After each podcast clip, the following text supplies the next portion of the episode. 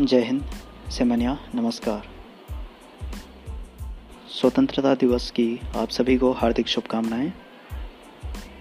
तो जैसा कि ये पहले भी कहा गया था मेरे द्वारा कि स्वतंत्रता दिवस, यानी कि आज 15 अगस्त 2020 को एक श्रृंखला जारी की जाने वाली थी।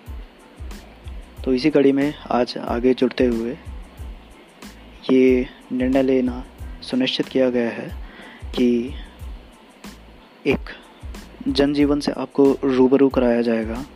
वो जनजीवन ऐसा है कि एक पहाड़ी, अपने पहाड़ और बेसिकली जो मैदान है। मैदान, यानी कि जो उसकी कर्मभूमि बन चुकी होती है। उन सभी को एकत्रित करके एक यादों के सहारे संजो रहा है। और वो अपने अभी तक के व्यक्तिगत जीवन की जो भी समस्याएँ हैं, उनका निदान उनके बारे में सोचता है। साथ ही साथ वो अपने रुचि जिसमें रखता है, उसके बारे में वो गहन अध्ययन करता है। और अभी आपको बहुत सारी चीज़ें इसमें जानने को मिलेंगी। और एक और बात ये थी कि मैंने ये बताया था कि कुछ दिनांक जिनसे मैं रिलेट करके चलता हूँ तो वो क्यों इतने ज़्यादा ज़रूरी हैं कि बार बार याद आती हैं? और एक व्यक्ति के जीवन में वो बहुत मायने रखती है कि वो दिन कभी ना भूल पाए। तो इसी श्रृंखला में आगे बढ़ते हुए आज ये पहला एपिसोड रिलीज़ किया जाएगा।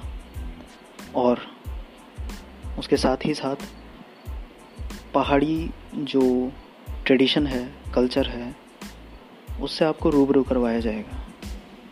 कैसे यहाँ के जो कहा जाता है और मानने वाली एक मान्यता होती है और एक सच्ची घटना पर आधारित होती है।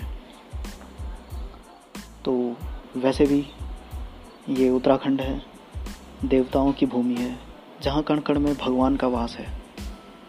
आपको यह भी रूबरू करवाया जाएगा कुछ कहानियों से जो कि सच्ची घटना पर आधारित है। उनसे यह आपको सुनिश्चित करवाया जाएगा कि पौराणिक कथाओं के अनुसार सब कुछ बखान इस भूमि के बारे में एकदम सत्य है।